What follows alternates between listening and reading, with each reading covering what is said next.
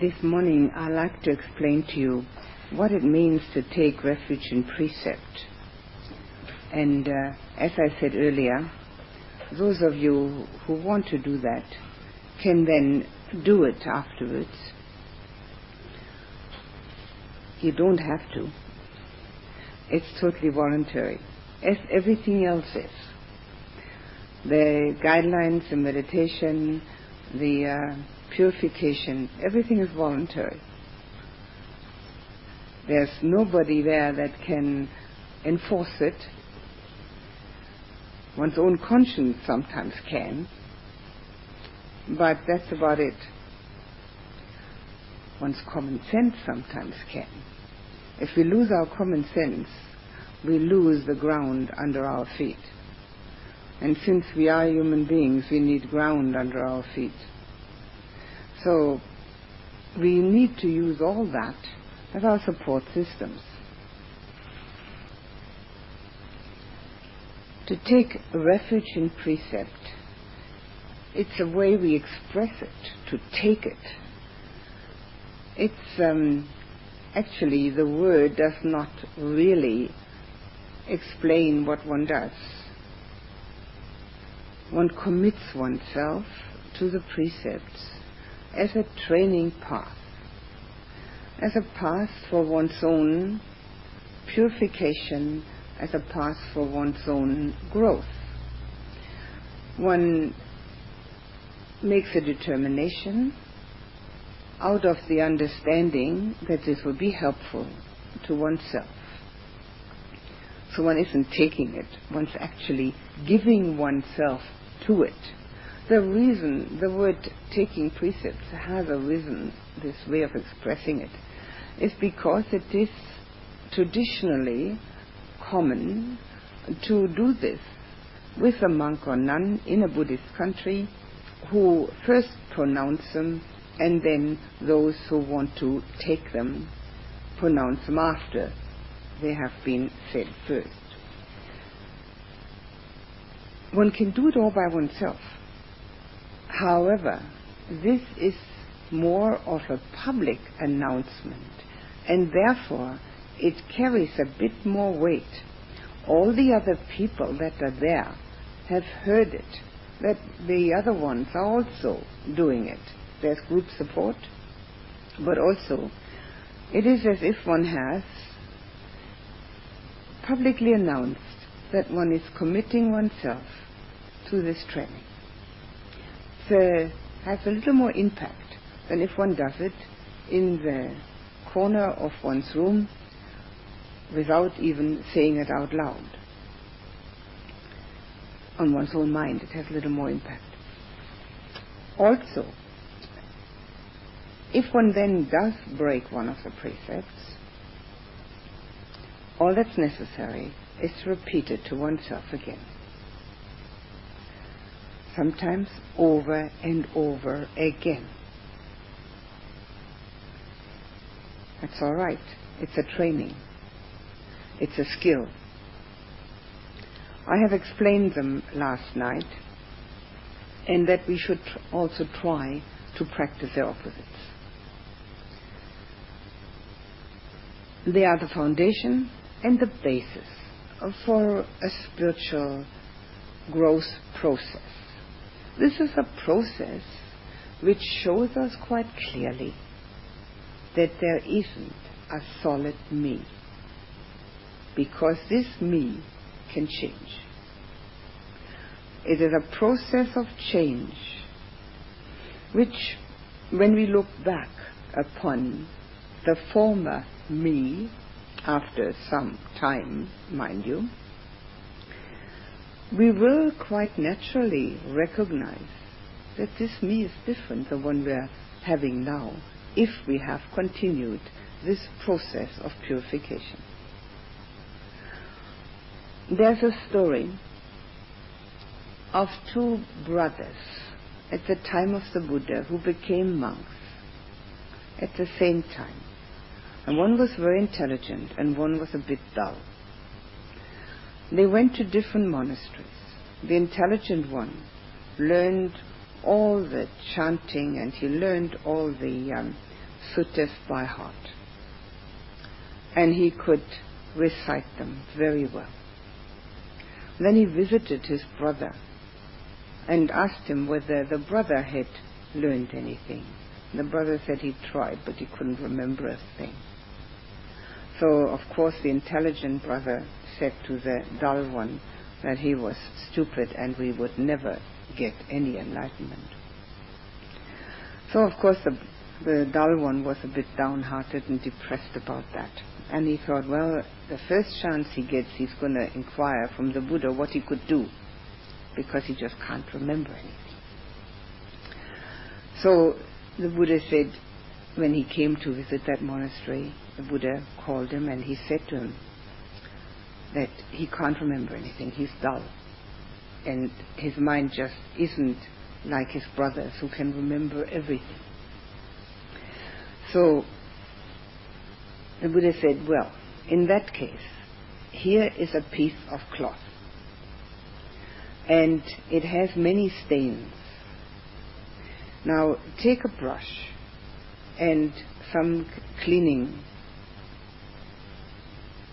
substance and brush this.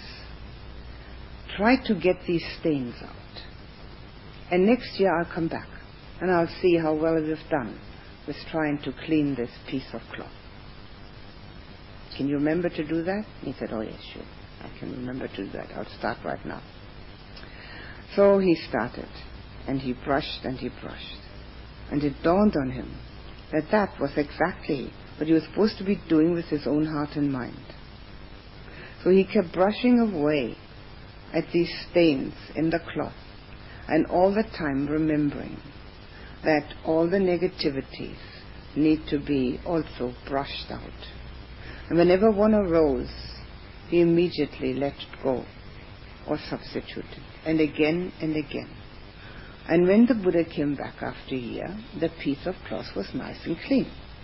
So, of course, this monk quite happily went to show the Buddha this nice piece of clean cloth. And the Buddha asked him, did you clean up properly? And the monk said, Yes. He understood. He said, Yes, I cleaned up properly. And the Buddha said, That's very good. That's all you need to know. So, whether we know is not really the criteria. The criteria is whether we do. Again and again and again. I don't know how many times the Buddha said this. Doesn't matter what we know. It only matters what we do. Now these precepts, five in number, with their five opposites, us not being dull, we can remember them.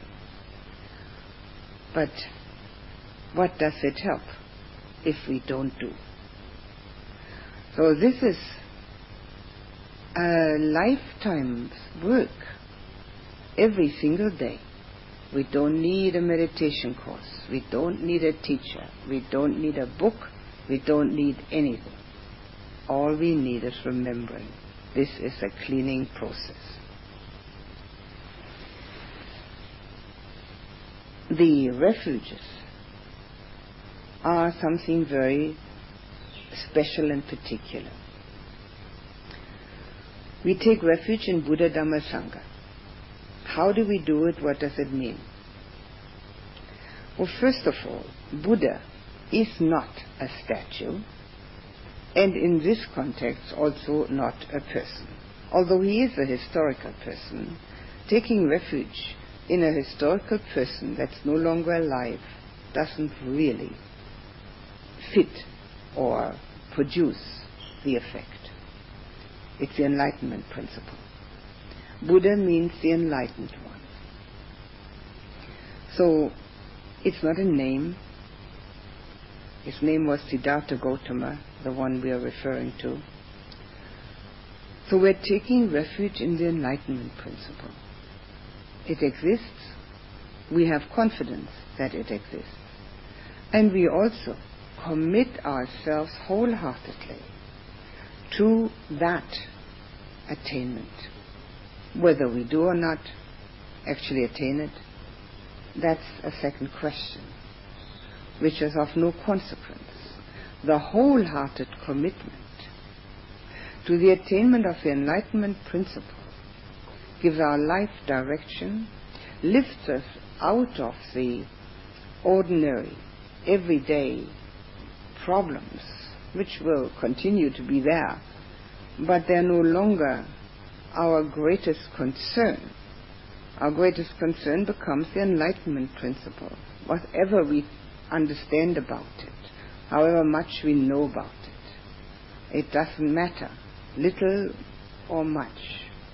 We realize it is a transcending of the worldly affairs. Not that we have to get out of the world. We uh, transcend the importance of those affairs. They continue. This body needs worldly attention, unfortunately. Nothing one can do about it. As long as we've got it, it needs attention, which exists in the world. However, our mind does not have to consider any of that as its most important endeavor. Our mind, having fully and wholeheartedly committed itself to the enlightenment principle which exists, which will never leave the universe, which is always available, we realize our direction, our priorities, and we also realize that there is something much greater than ourselves, than this small, very limited me. The Dhamma, of course, is the teaching. And taking refuge in that teaching means protection. There is no place in the world as we know it which affords total protection. We are constantly in danger of going downhill in the mind or of losing our life. There is no guarantee. The Dhamma as the teaching of the transcendental wisdom which is far beyond whether one has this body or not, contains a shelter, a safety, a security, which when the mind gives itself wholeheartedly to it, in confidence that it is protective, it will. The Dhamma protects the Dhamma practitioner. These are words of the Buddha. The one who commits him or herself to this transcendental wisdom, where body is no longer of the utmost importance, where mind will eventually transcend, that person is protected from fear. What is there to fear? We can fear losing our life. What do we lose? This body. Has, have you meanwhile ascertained whether it is such a pleasure to have such a body? Wouldn't it have been much easier to sit here in meditation without it? Far less of the problems arising. So, fear for one's own life, fear for one's own safety gets lost when we know that the Dhamma protects us. Fear of losing that which we're hanging on to because we consider it mine. That too is lost because within the Dhamma we know already that there is nothing that's mine. That fear is, of course, the last one to go. the fear of losing that which is mine. But it gets reduced and less heavy, less penetrating that fear. Everything becomes lighter because the Dhamma is there.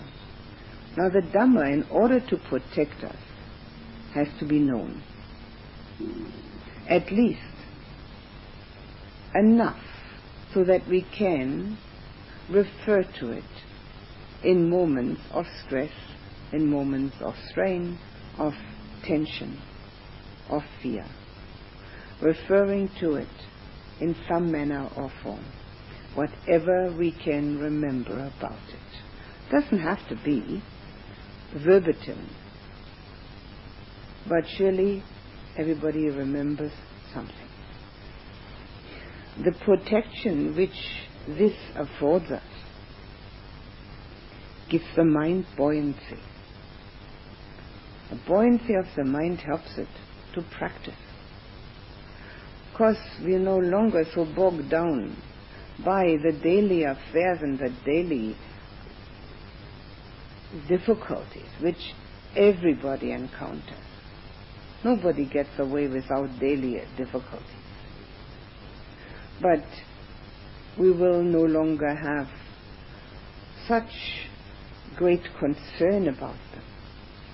The mind more and more reverts to Dhamma consciousness because it has committed itself wholeheartedly. The words committing oneself wholeheartedly are important. Whole heart, whole mind, not half. Half-heartedly brings less than half results. Not even half, because the mind is torn. Half-hearted commitment means that the mind is constantly weighing and making choices.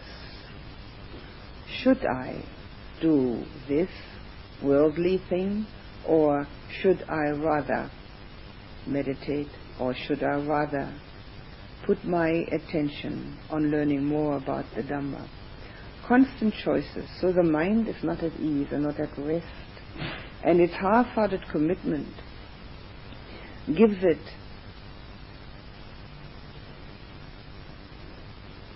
a tear, it's torn. A heart that's torn cannot have strength and power. if we are wholeheartedly committed to something which is an ideal and beyond the ordinary loss and gain syndrome, then the heart is unified.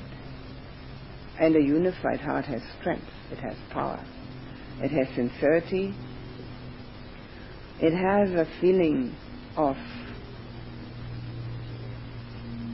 being able to do what it sets out to do. We all have wishes, and strangely enough, we get most of them also in this life. We got to be very careful. We should be extremely concerned about having the right kind of wishes. We all have an inner power and an inner strength which is actually unknown to us until we start generating it, applying it. And then we can see what happens. We get what we want. That's why great care is necessary to watch the mind, to go in the right direction. That great care has to be exercised constantly not just once in a while. The mind is a jewel containing the seed of enlightenment. If we don't care for it, we don't look after it, it can go in the deepest depths of misery and darkness. So deep that sometimes one can't get it out again. If we take refuge, such a thing is not so likely to happen if we mean it. This should never be just lip service. It should have meaning. And the meaning also contains reverence and devotion to something far greater than worldly affairs, something far greater than a mind that wants and rejects, an idea. With this reverence and devotion, love arises, love and gratitude. All these aspects help the heart to be wholehearted. All these aspects help the mind to know it's protected. A mind that contains love and gratitude, devotion, commitment, reverence, and respect is protected from negativity. It's the negativities which can assail us and hurt us. Because we are all interconnected. And as I have explained, and as some of you have already noticed yourselves, there is no real division between one person and another, between ourselves and an infinite consciousness. If our mind is negative and goes into depths of despair or depths of ill will, of hurtfulness, we attract those forces to us because there is no division. If we are wholeheartedly committed to the ideal of the transcendental wisdom, with love and devotion, we attract those forces. And they will be there as a protection. There are forces of mind, of consciousness, everywhere in the universe. Surely, nobody believes that the mind that we supposedly personally own is all there is to it. That would be rather devastating.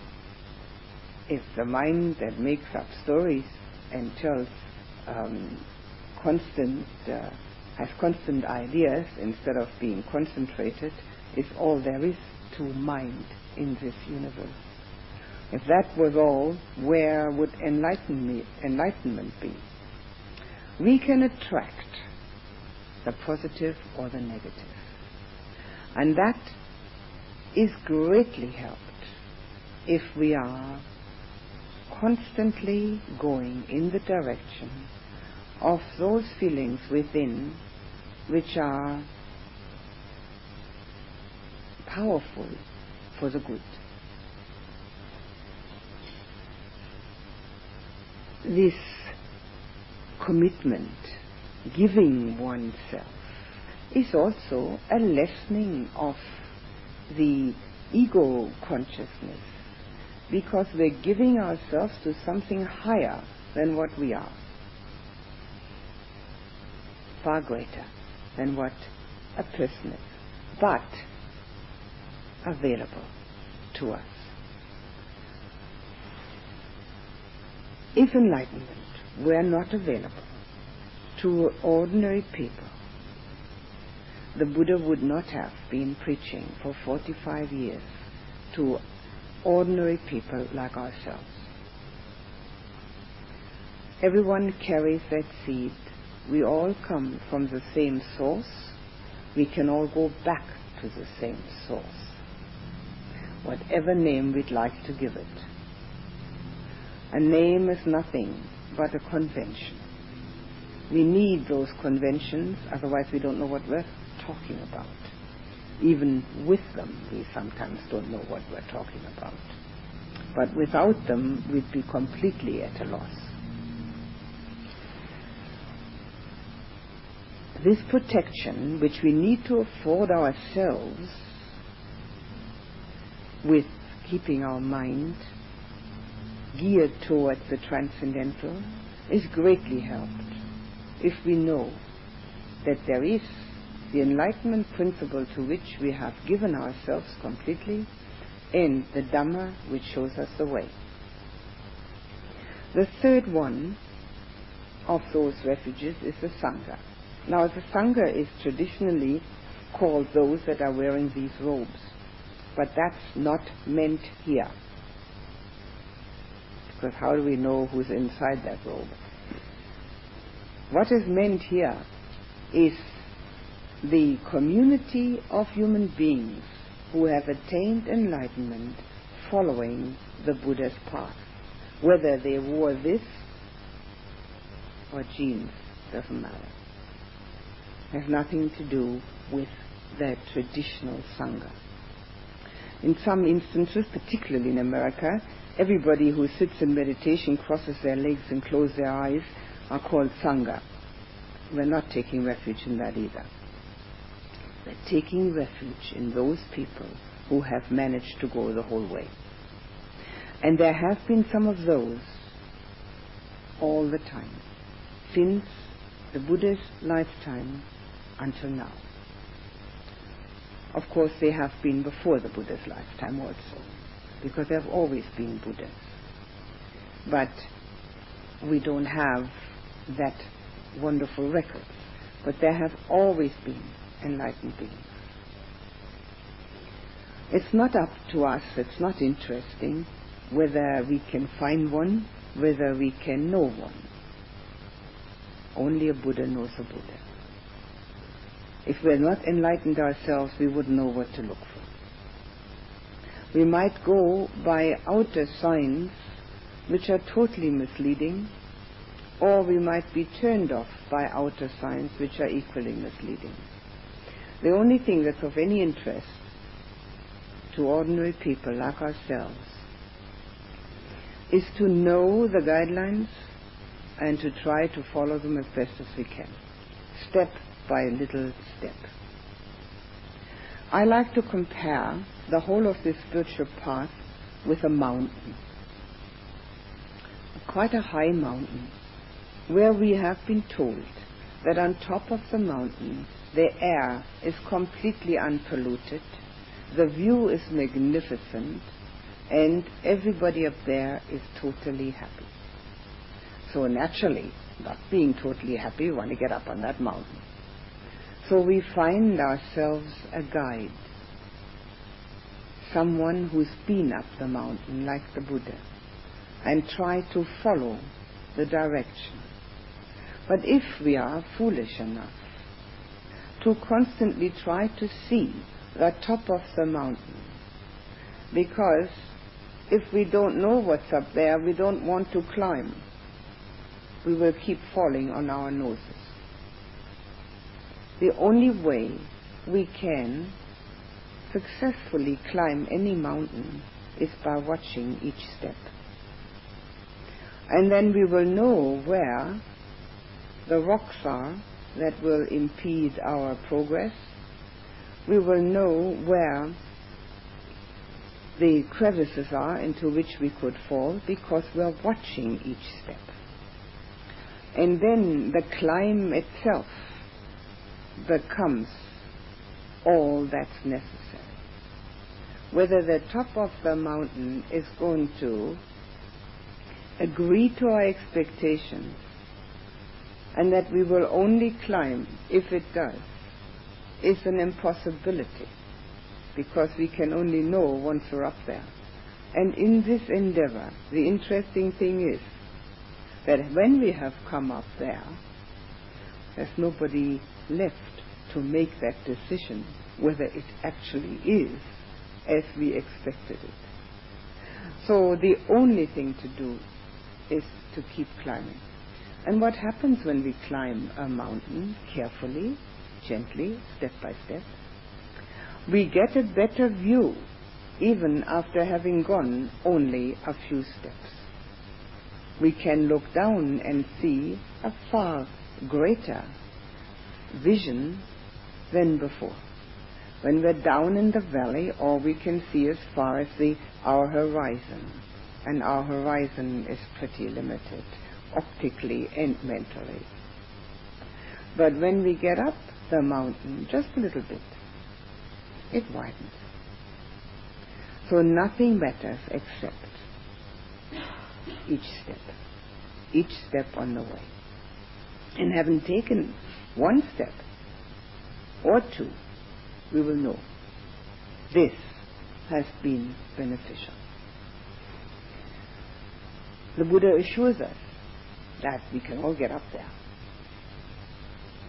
This is a mountain which the yearning of the heart and mind is picturing in legend and folklore.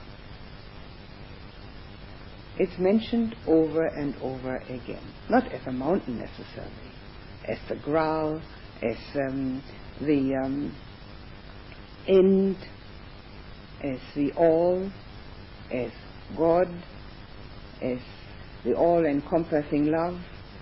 You can find it in all nations, legends, folklores, stories. We want to get up there. But most of us shun the difficulty of the climb. We have to accept that fact, that the higher we want to go, the more work is involved in getting there. Slowly, slowly, gently, gently, step by step. The protection of the refuge is a feeling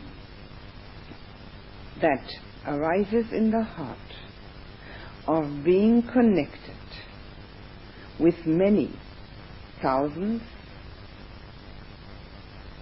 yes, thousands of other people who are going the same path, maybe millions.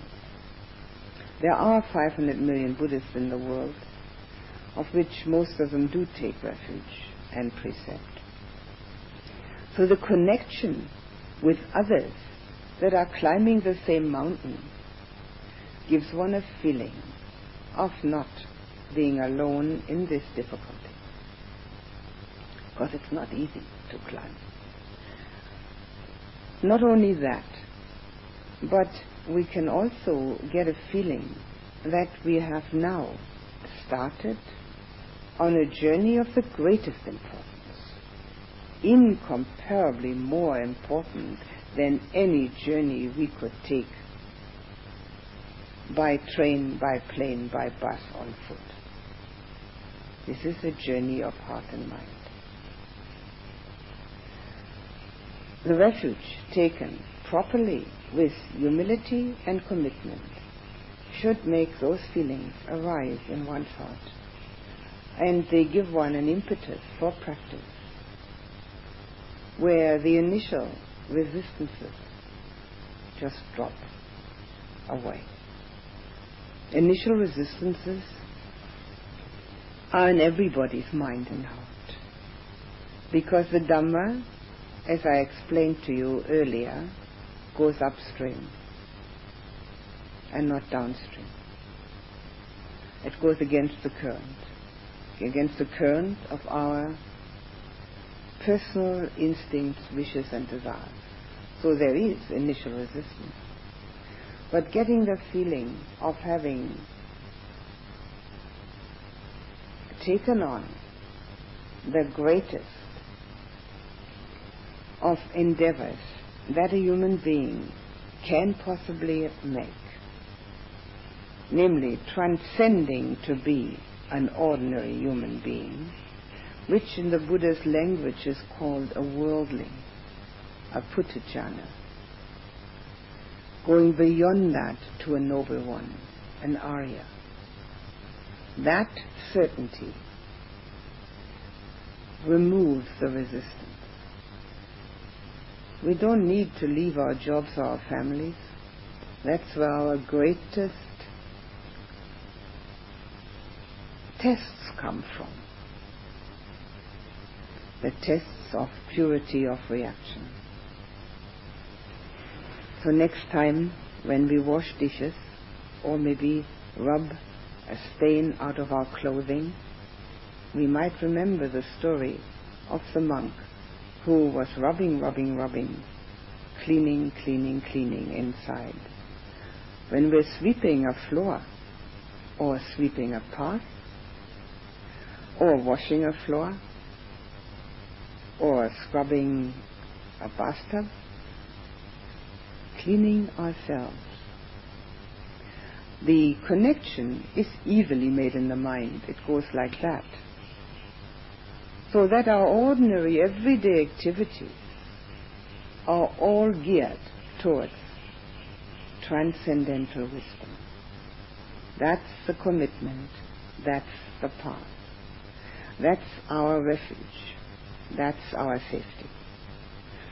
Because otherwise, those things can be considered to be, those ordinary things, can be considered to be time consuming, energy wasting. I can't get to my practice. I've got too much to do. Let's do it in practice. All of it, any of it, is practice. There's nothing that can be exempted from that.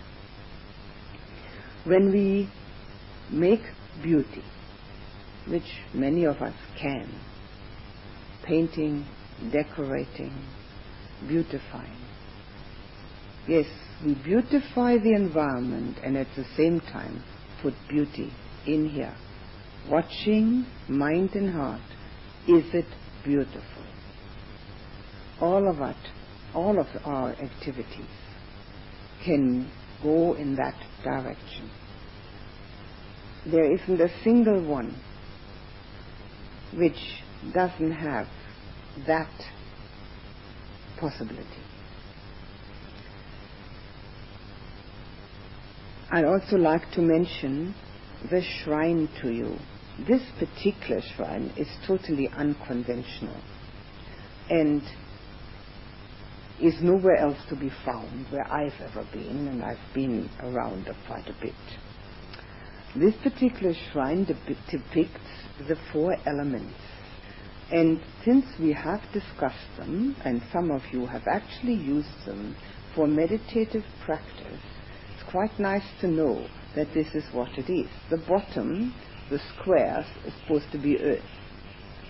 It's difficult to depict these things um, unless you take a bit of earth and put it there. The uh, next one, the round one, with the um, little, well, look like little waves, is the water. The next one over that is the fire, sort of going in all directions, the fire. And the one on top, the white umbrella, is air or wind. And the way one, one on top, way up, space the one I haven't actually used because I said it was a mental one. There is also space and then consciousness. I'm not sure whether this crystal is supposed to mean consciousness, but it probably does. So these are the six elements, space and consciousness being mentality, whereas the other four corporality. So ha- that is totally unconventional. Uh, the um, an invention of Phra Khantipalo. Can't be found anywhere else in the world as far as I know. However, we also have the conventional shrine, the one that the Theravadan tradition uses wherever we go. And besides the Buddha statue, which as I told you already, contains the or depicts the enlightenment principle we have three things on the shrine in our tradition which never fail to be there. In other traditions, there are also often other implements which are also symbolic meaning. In our tradition also there are other things sometimes put there for decoration, but three things never fail. Candle, flower, and incense. Now the candle is symbolic of the light in the enlightened mind. It's a sim- symbolism for enlightenment. Light. Where can light be? Only in the mind. The flowers, when they're not made from paper or wood, but are natural, and I think we have two vases with natural flowers, depict impermanence. Beautiful this morning, dead tonight, or tomorrow night. They are symbolic of ourselves. Beautiful this morning, dead and ugly in a few years. A very short time span, which is supposed to arouse some vigor, urgency. Do it now. There's no time to waste. The flower, in other words, can be considered myself. It has the same aspect of impermanence going from beauty to ugliness and getting thrown away in a very short period, shorter than ours. And if you, when we do take precept and refuge, think of that when you put your flower on the shrine, think of it as putting yourself there. That is part of making the wholehearted commitment, if you like. You don't have to. The incense is symbolic for the beautiful aroma which exudes from a completely purified person, as the Buddha was, or the enlightened Sangha. That beautiful aroma goes far and wide. It enhances life for others.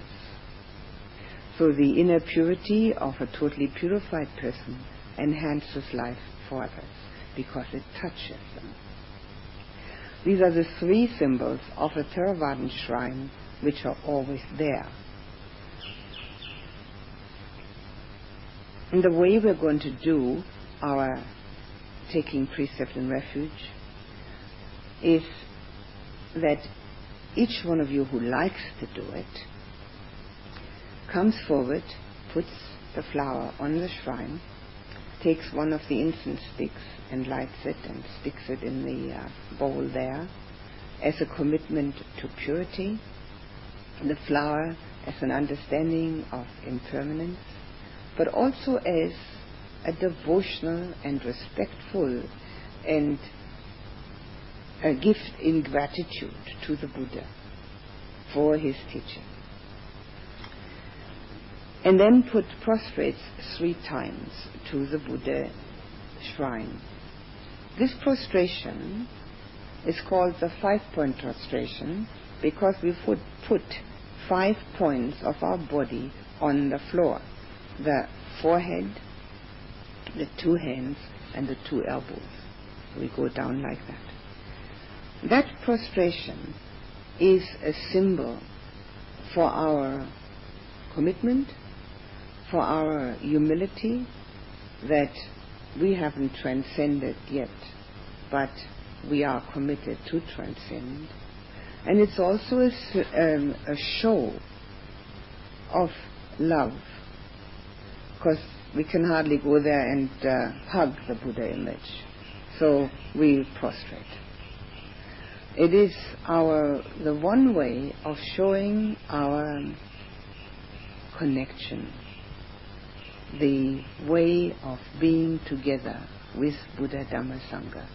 Three prostrations, one for Buddha, one for Dhamma, one for Sangha. Actually, we usually put three incense sticks, but if everybody puts three, it might get too much. So we'll put one for all three. One, the one is going to be one third for Buddha, one third for Dhamma, and one third for Sangha. All right? Then after you have done that, you go back to your seat and I will chant the refuge and precept in Pali and after having chanted each one in Pali, I will say it in English and then you repeat after me in English. While doing this, we sit in Anjali. Now, Anjali is just a Pali word for respectful greeting. And the way it's done like this means it's coming from my heart, from my heart, it's going out. Now, it is also interesting that this is a very common greeting in Buddhist countries amongst people. Whereas we shake hands, they greet like that. And um, I looked into that, what shaking hands actually means. And it was invented a long, long time ago to show that we didn't have a weapon in our hand. So we shake hands, it's empty the hand. This way of greeting, it is, um, first of all, it's a traditional way of doing it, and secondly, it also depicts that this um, refuge and precept is coming from my heart. Those of you who don't want to take it can also sit like that just to support those that are taking it. Now, if anyone would like to take uh, refuge in precept and hasn't got himself a flower because they weren't here this morning, or a little twig, little greenery, weren't here this morning when I said so, you can have five minutes to go out and get them. We can stand up, stretch our legs meanwhile, and get back to our seats.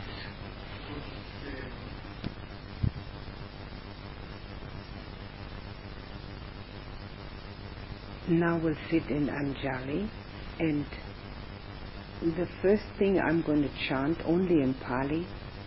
It doesn't need to be repeated. It's a um, traditional formula of reverence for the Buddha. It's how all um, ceremonies are started. नमो तस् भगवतो अरहतो सम्मा सम्बुद्धसम् नमो तस् भगवतो अरहतो सम्मा सम्बुद्धस नमो तस् भगवतो arahato samma sambuddhassa Buddhang saranang gacchami. I take refuge in the Buddha. Dhammang saranang gacchami. I take refuge in the Dhamma. Sanghang saranang gacchami. I take refuge in the Sangha. Dutiyampi buddhang saranang gacchami. For the second time, I take refuge in the Buddha.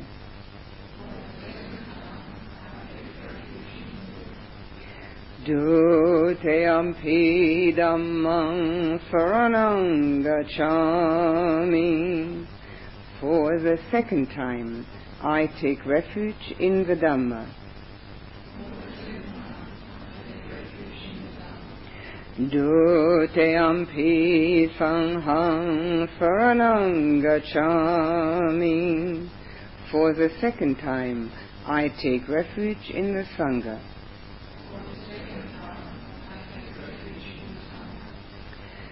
Tatiyampi buddhang saranang gacchami.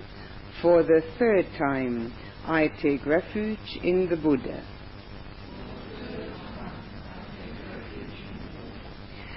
Tatiyampi dhammang saranang. For the third time, I take refuge in the Dhamma.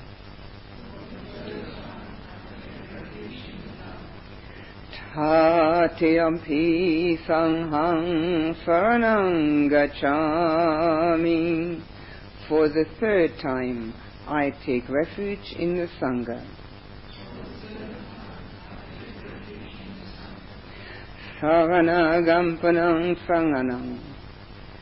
Panatipata Veramani Sika Padam Samadhyami.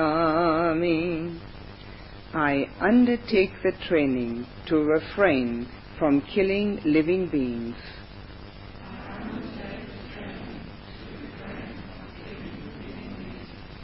Adina Dana Veramani Sika Padam Samadhyami.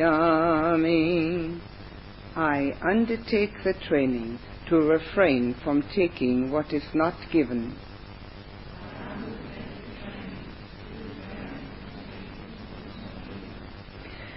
Kamesu Mikshachara Veramani Sika Padam Samadhyami. I undertake the training to refrain from sexual misconduct.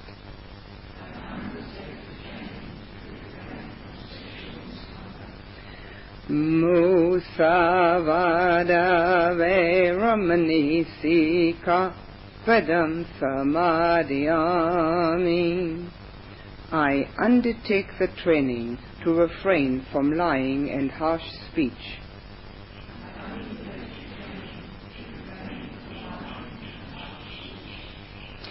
Sura Miriam Japamadhatana Veramani Sika Padam Samadhyami. I undertake the training to refrain from intoxicating drinks and drugs.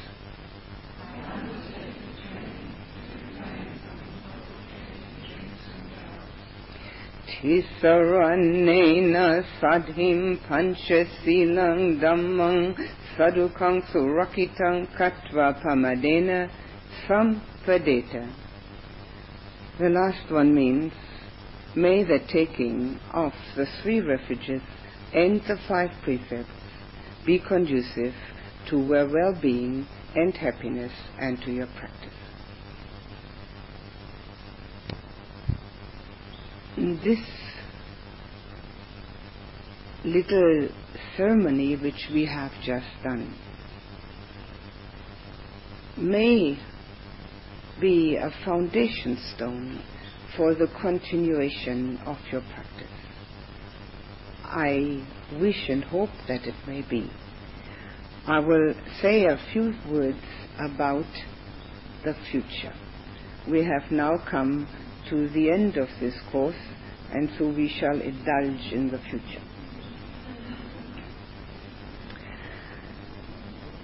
Now, you are going home, and most of you will be on your own. Now, some of you who live here have the support system of the group that also meditates, but most of you may not have that.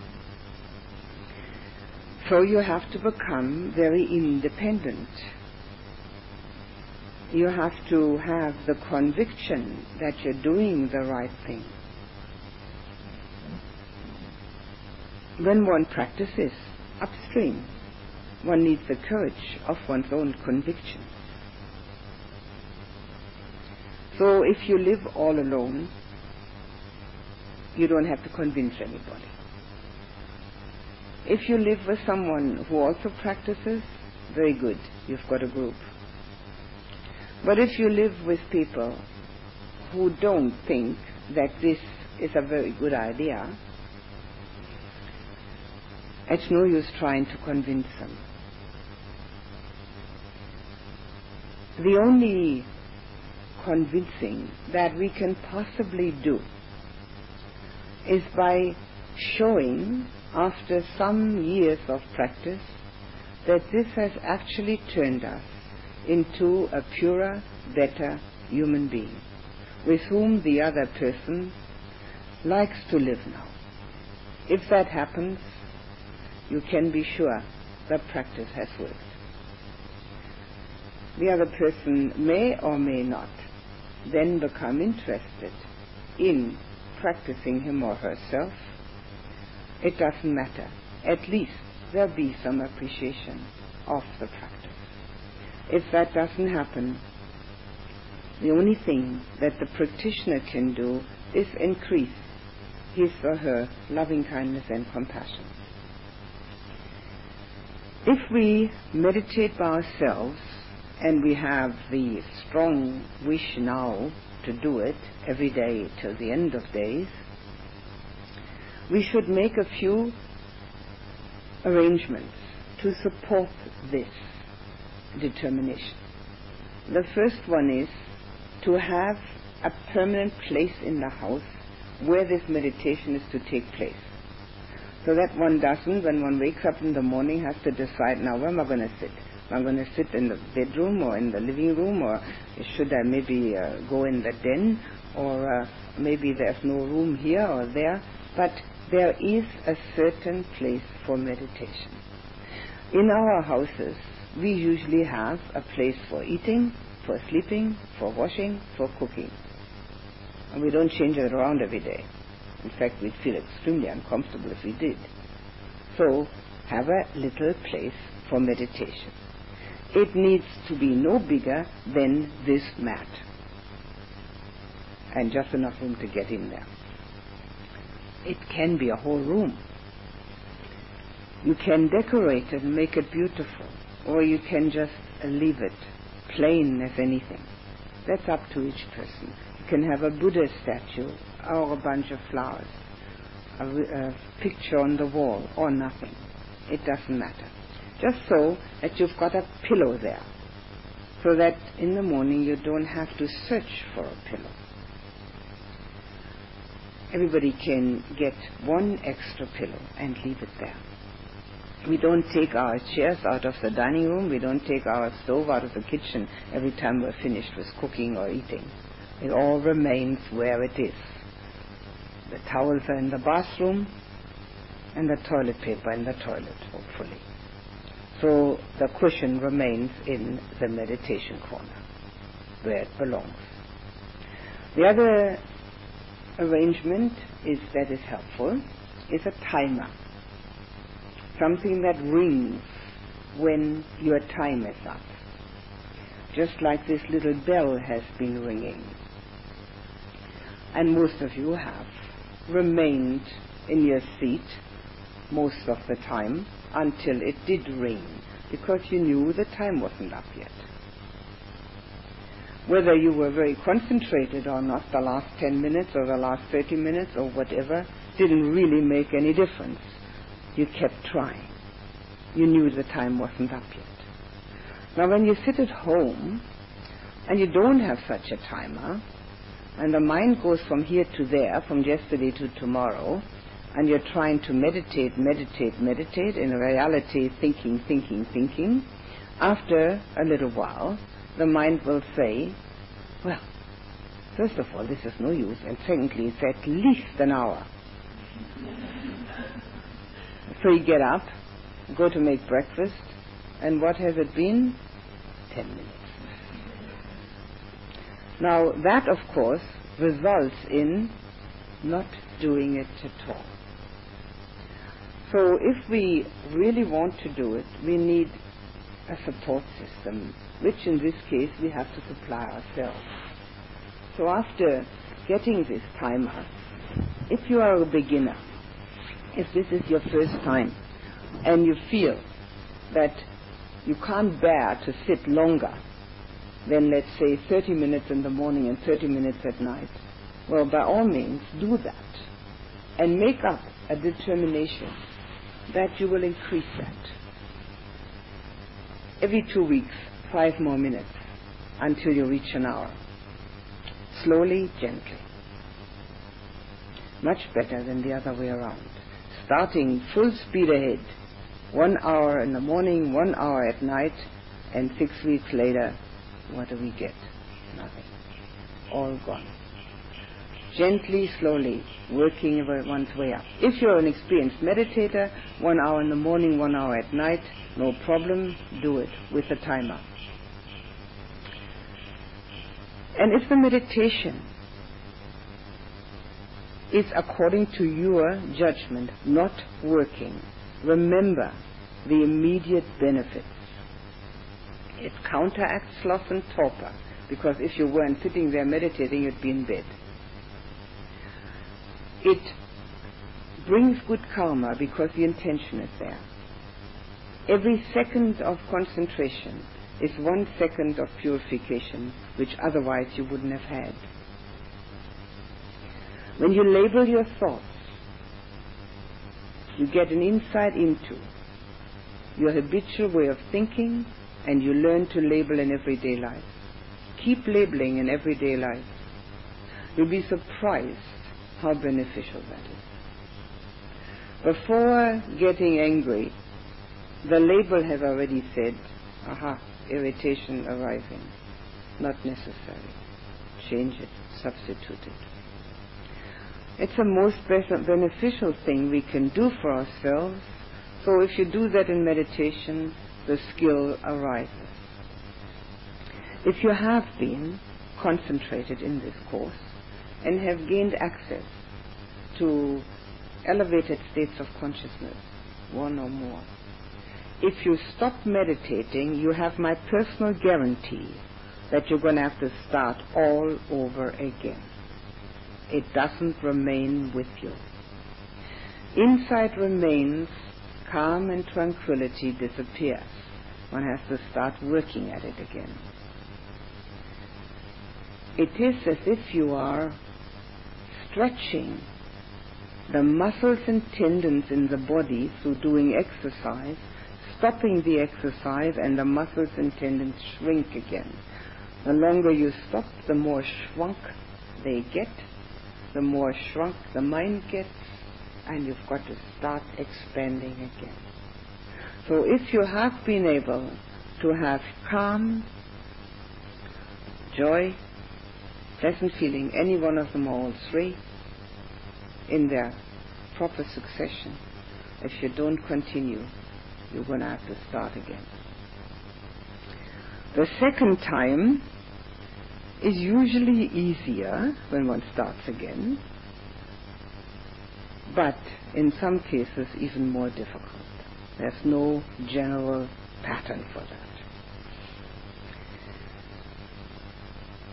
It is extremely helpful to have group support, as you've had here.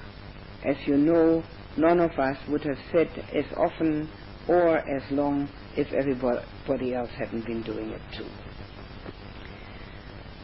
So once a week, try to join a group somewhere where near where you live which you can reach. If you haven't any group in your area, start one. Two people are a group. If you've got three, four, five, six, great. But once a week, get together with other people who are meditating. Not only because the support system is good for your meditation, it is extremely good for the conviction in the mind that you're doing the right thing by trying to paddle upstream. If you only meet people who are paddling downstream, you very soon begin to feel as if you might have made a mistake. How can I be so different? Maybe all these people are right and I'm wrong. So get together once a week with a group if you can. There are always weekends being held here. The programs are available. Books. Books can be helpful.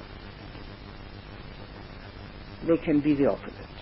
If you want to read what the Buddha really said, that is available.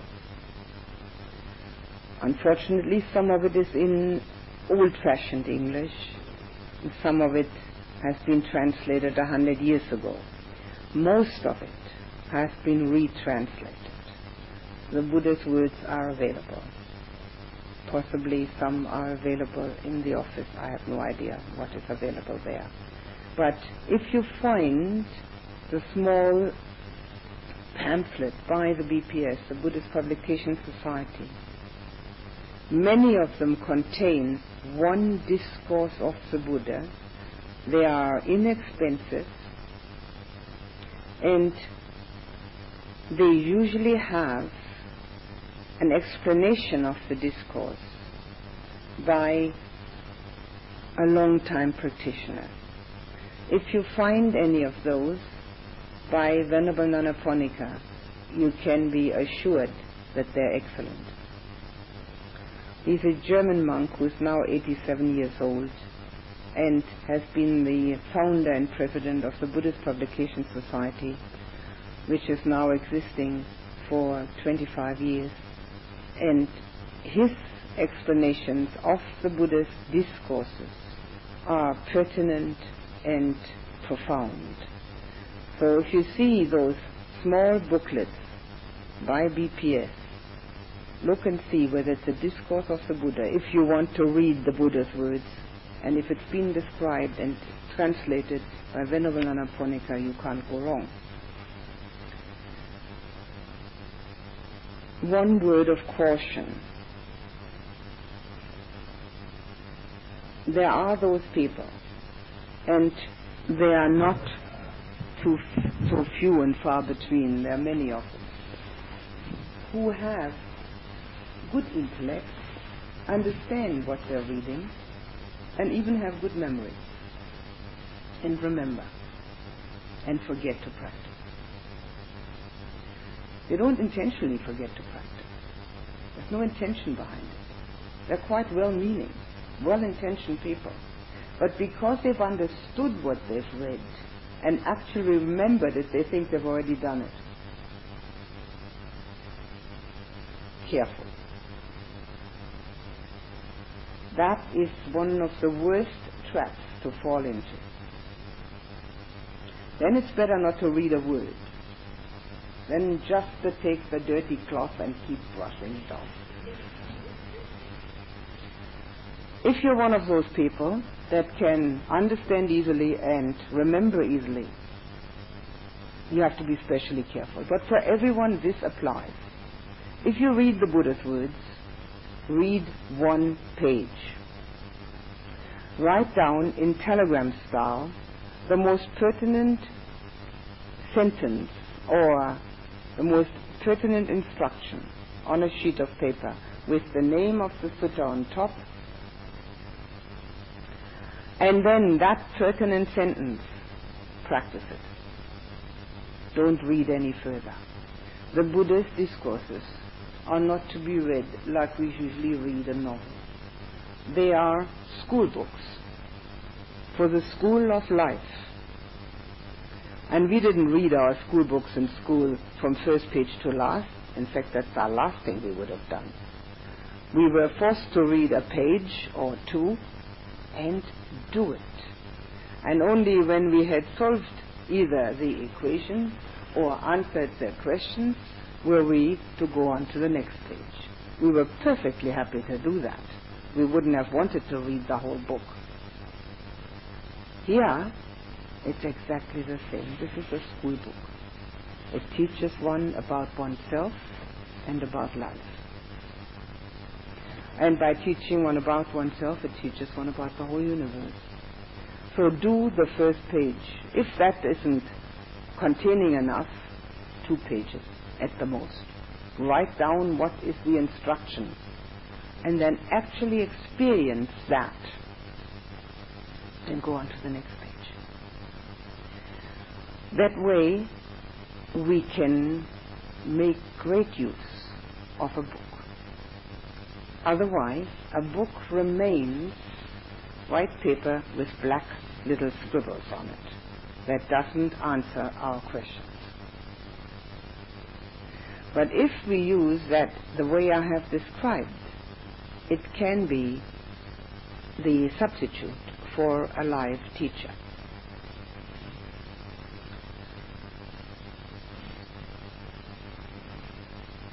As I've said this morning, there are three books of mine lying there, which each one contains 12 Dhamma talks given at Parappuduwa Nuns Island, my nunnery in Sri Lanka. If you like to have them, leave a donation in that big bowl there so that for further printing of books and for also paying some of the costs of bringing the books here from Sri Lanka. There's a little one there containing one Dhamma talk which is for sale from the Wat, and it's one dollar. There's another bowl there for that.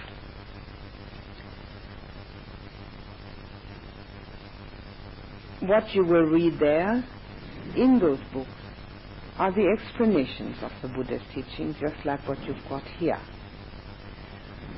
They're helpful, but they never a substitute for practice. They are helpful because they remind us. They remind us. If you have a book like that, it can be much more helpful than having a book about just adventure or travel, because this is a reminder of the practice. For that, it's very useful. Friends and companions are one of the most important aspects of the spiritual path. Now that doesn't mean that you now go home and look up all your old friends and say, you know, I heard about this business about friends and companions and uh, I don't think you're spiritual enough. That doesn't work either. Your friends, if they're your friends, they remain your friends. But if one actually puts oneself into the stream of this practice, other people do come who are doing the same thing. Birds of a feather flock together. And it appears somewhat automatically that others that do the same thing are then one's new friends. But there's one other thing to remember. Sure, we need noble friends and noble companions, mature and wise people. But it's also very important to become one.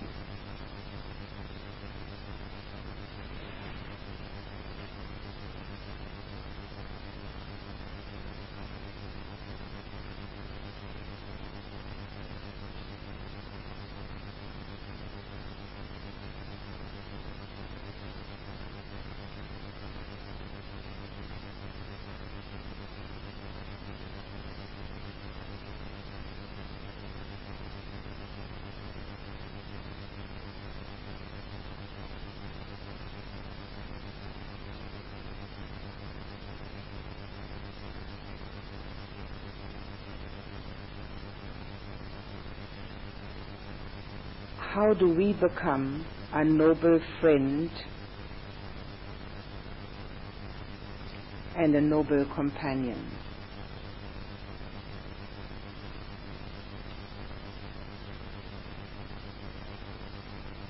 Through our own practice,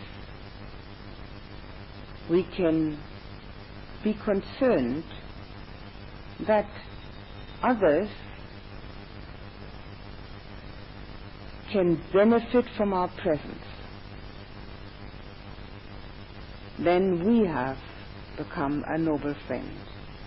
If this is our consideration, that others will benefit from our presence, we can't go wrong. So, noble friends entails noble conversations, and if the conversations that we are um, witnessing are not very savory, we can be the ones to change them. We don't have to become a victim. We can be the ones that have the courage of their own convictions. The more strength we gain through the meditation, the more strength all this will have.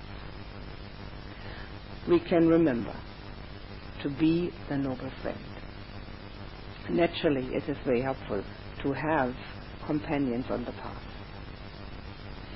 And because people find that important, they often do change their lifestyle and very often do change their environment. All these possibilities exist.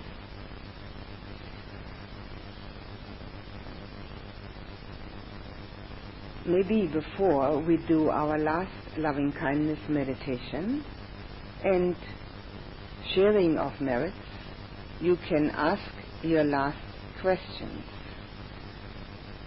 most likely you will not see me again for another year. So if you have any questions, a year is going far into the future. Who knows who's alive? So ask questions now for your practice or your understanding.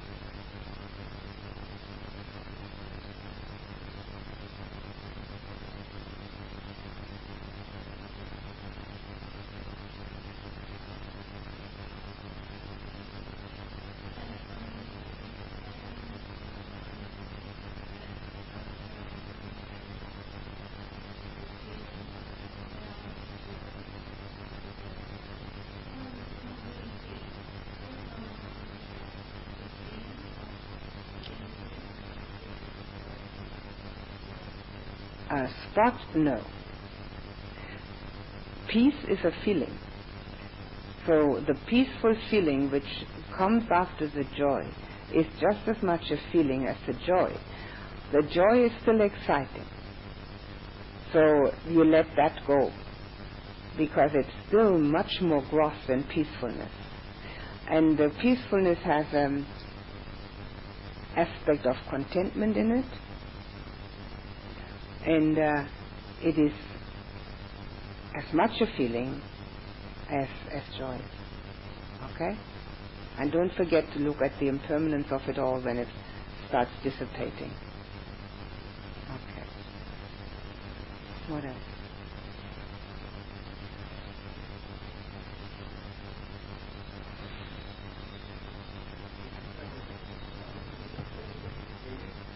Uh, yes, I can actually. I've been having problems with that, but I can hear you.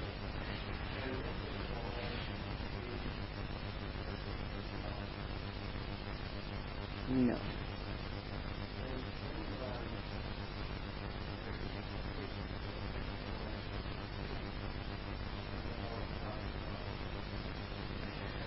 No, no, that's not the way to express that. Um, mind is an overall name. It's just a mm, denomination of four different aspects. It just it doesn't exist in itself. It it is a collective. It's a collective thing for four things, and mental formation is one of that. So how can mental formation exist? Yes, if you don't use the word mind, it exists. When you have feeling, you don't have mental formation. When you have perception, you don't have feeling. They're all separate, but they usually, in our daily life, are so jumbled together that we, because they follow each other so quickly, that our analysis of them is, first of all, nobody does it, and secondly, it's very difficult. But mind is not a thing that mental formation can be separate from. You can have mental formation, you can have feeling, you can have perception, you can have sense consciousness.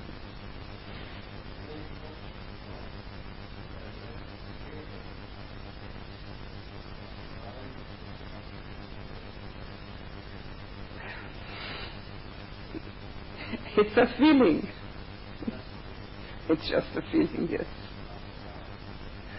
The mind is an overall name for the four of them.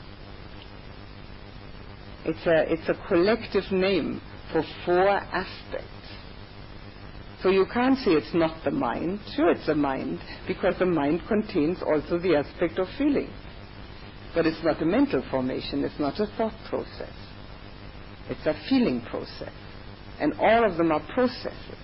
All of them are heaps, which are constantly arising and ceasing. None of them are solid and have a continuous stream in them.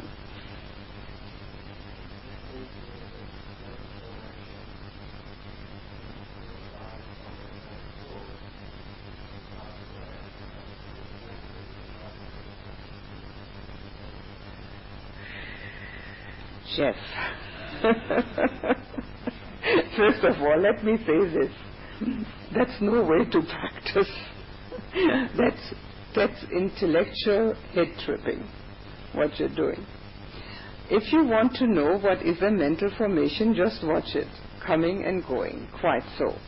And when we are not master of the mind, then any rubbish will arise on its own accord.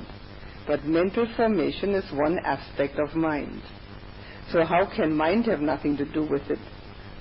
It is as if you were to say, as if you were going to cut off your nose in order to spite your face.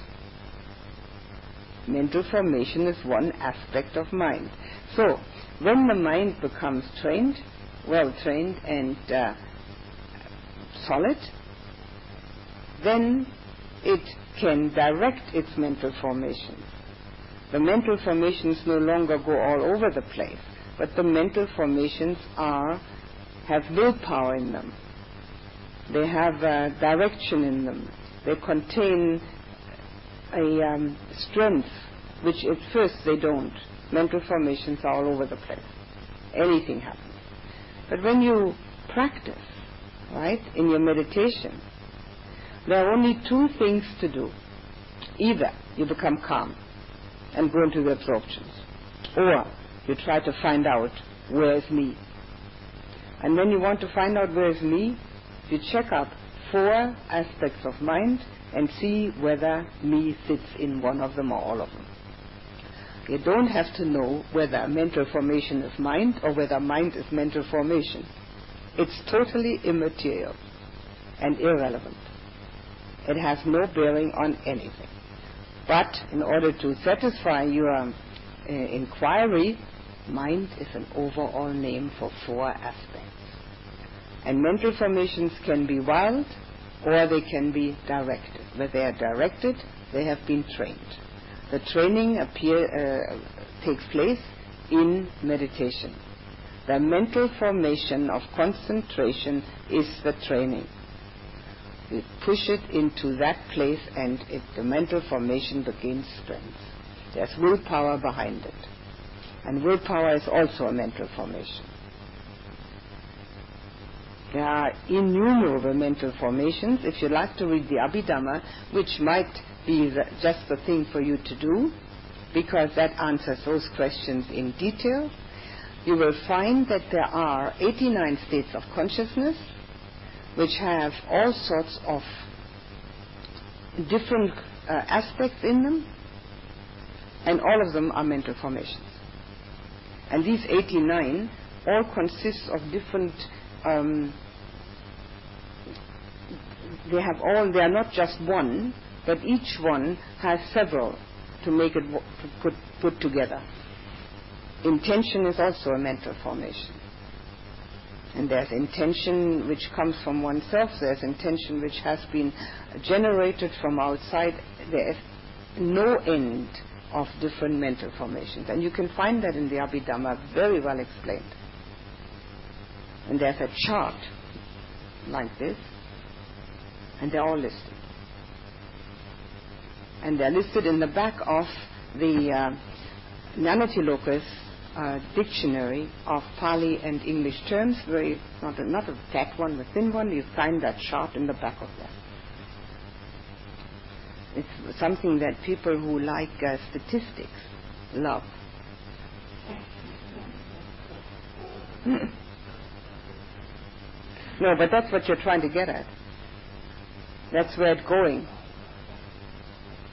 Yeah, that's that's where you're trying to, to go to. Come again? Well,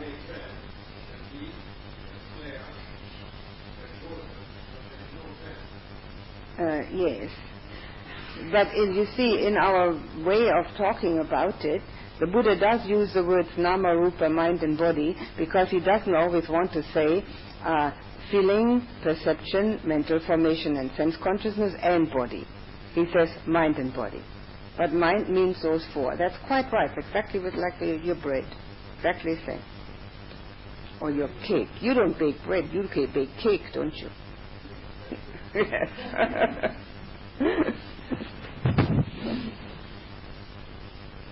what else? Anything else?